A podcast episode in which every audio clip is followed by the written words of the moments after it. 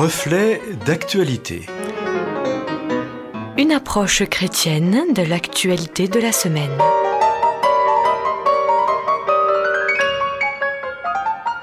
Amis auditeurs, bonjour.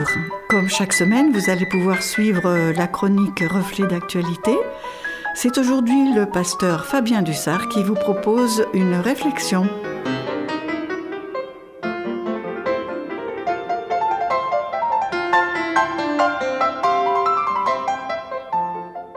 Je vivrai, tu vivrais, il ou elle vivrait, nous vivrions, vous vivriez, il ou elle vivrait. Ah, le conditionnel. C'est ce qui sert à présenter l'action comme une éventualité ou comme la conséquence d'un fait supposé, d'une condition. Que cette façon de conjuguer est actuelle. Confinement, déconfinement, reconfinement, couvre-feu, attestation de déplacement, fermeture, ouverture, refermeture, geste barrière, nombre de contaminations, taux de reproduction, vaccin indispensable ou vaccin dangereux? Je ne pense pas trop m'avancer en disant que 2020 a été placé sous le signe de ce terme conditionnel. Que d'incertitudes. D'ailleurs, dit-on le Covid ou la Covid? Combien de nos projets ont été annulés ou reportés ou modifiés à cause de cette pandémie tout au long de cette année? Littéralement, nous conjuguons le verbe vivre au conditionnel. Mais d'autres verbes aussi ont été conjugués au conditionnel. Nous irions à l'église.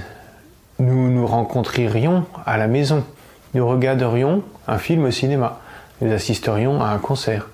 Nous partirions en vacances. Que de déception, que de frustration et que de colère.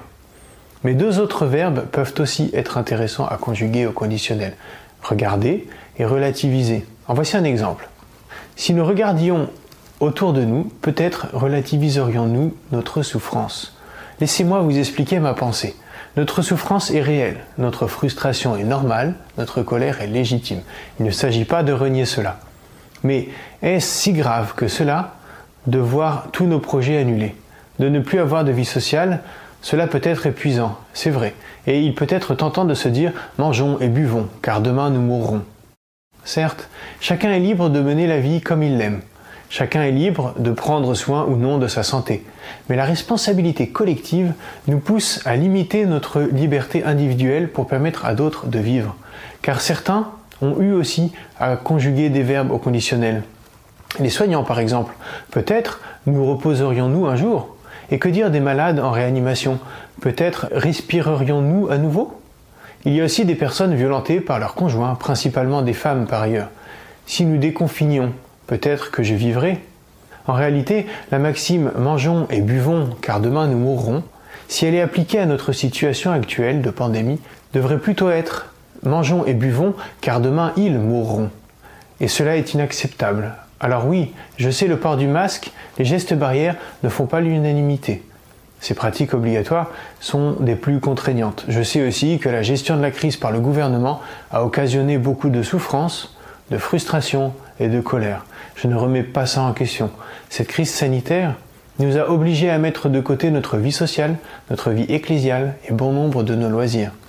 Mais réalisons-nous la chance que nous avons de vivre dans un pays comme la France. Si nous avons notre lot de souffrances, que penser des habitants de pays tels que l'Inde, le Nigeria ou la République démocratique du Congo, qui représentent à eux seuls un tiers des pauvres du monde entier? Shema Vera, la directrice d'Oxfam, déclarait au journal Le Monde le Covid-19 est le coup de grâce pour des millions de personnes qui subissent déjà des impacts de conflits, du réchauffement climatique, des inégalités, d'un système alimentaire qui a déjà appauvri des millions de producteurs et de travailleurs. Car dans ces pays, il n'est pas question de chômage partiel ou de soins gratuits. Les inégalités sont sans appel. Cette multitude de personnes savent eux aussi conjuguer des verbes au conditionnel. En voici un exemple. Si les pays riches pensent à nous, peut-être ne mourrions-nous pas de faim. C'est naturel de se replier sur soi-même, et en cas de crise, me direz-vous. Nous ne pouvons pas apporter la misère du monde, c'est vrai. Ou du moins, c'est pas faux, comme dirait l'autre. Car ce n'est pas tout à fait vrai non plus. Si je ne peux pas régler la misère du monde à moi tout seul, je peux participer à mettre mes gouttes d'eau dans l'océan. Et je peux me risquer moi aussi à conjuguer des verbes au conditionnel. Si je regarde autour de moi, je me sentirai utile.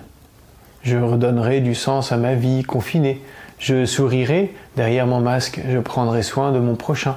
Alors oui, Mes projets ont tous été annulés. Oui, je ne peux pas faire de nouveaux projets. Cela me fait souffrir, cela me frustre et cela me met en colère. Et ces sentiments sont totalement justifiés. Mais quoi? Je m'arrête là? Je reste bloqué sur mes souffrances, sur mes frustrations, sur mes colères? C'est une possibilité. C'est un choix que je peux faire. Mais c'est aussi dommage. Et pourquoi aussi ne pas tenter un autre verbe, espérer? Si le repli sur soi face au Covid est un réflexe logique, l'espérance, elle, en est un choix.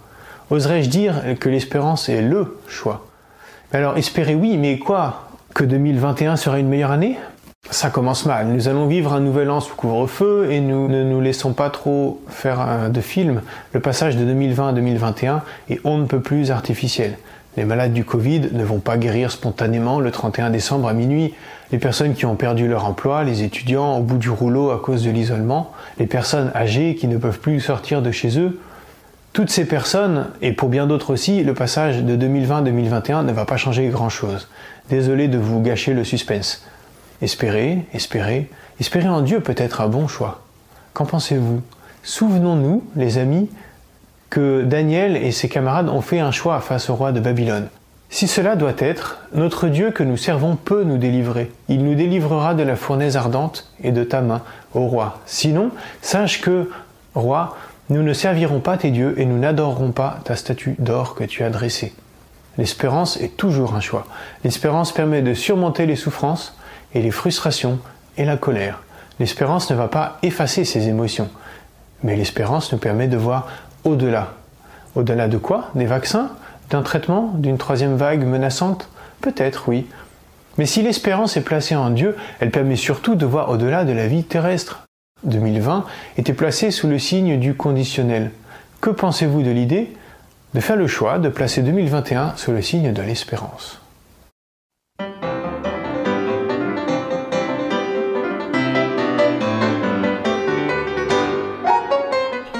au pasteur Fabien Dussard pour cette réflexion. Nous vous rappelons, amis auditeurs, que le texte de cette chronique est disponible sur simple demande.